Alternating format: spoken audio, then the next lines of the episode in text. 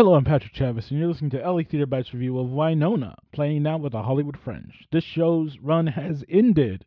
Winona is about these two characters with serious emotional and traumatic issues, and for about an hour we hear about their relationship. It reminded me a little bit of Rajiv Joseph's gruesome playground injuries.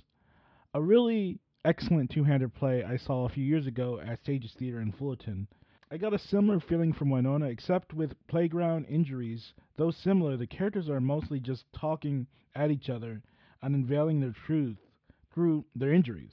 It was thematically interesting, while Winona is so broad at times and seemingly random, like how people are in real life, except people in real life aren't this poetic sounding. You are the fly on the wall with these two people having an argument, and you just walked in the middle of it. You barely know these people, and hearing them spout all these things about each other, it's hard to figure out what they're trying to say with this piece. Besides, some people have very tough lives.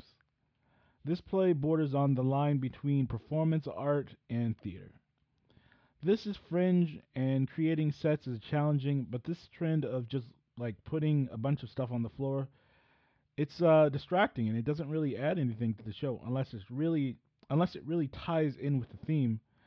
The two actors in this were the most interesting part of this show, and it would be more dramatic and a stronger presentation as is, just with some darker, dramatic lighting. The acting in this from both actors well prepared, they came to act, they knew their lines, and the anger and resentment between these characters they displayed on stage was palatable. I give Winona at the Hollywood Fringe a 6.7 out of 10. It's okay. Thank you for listening and thank you for supporting LA Theater.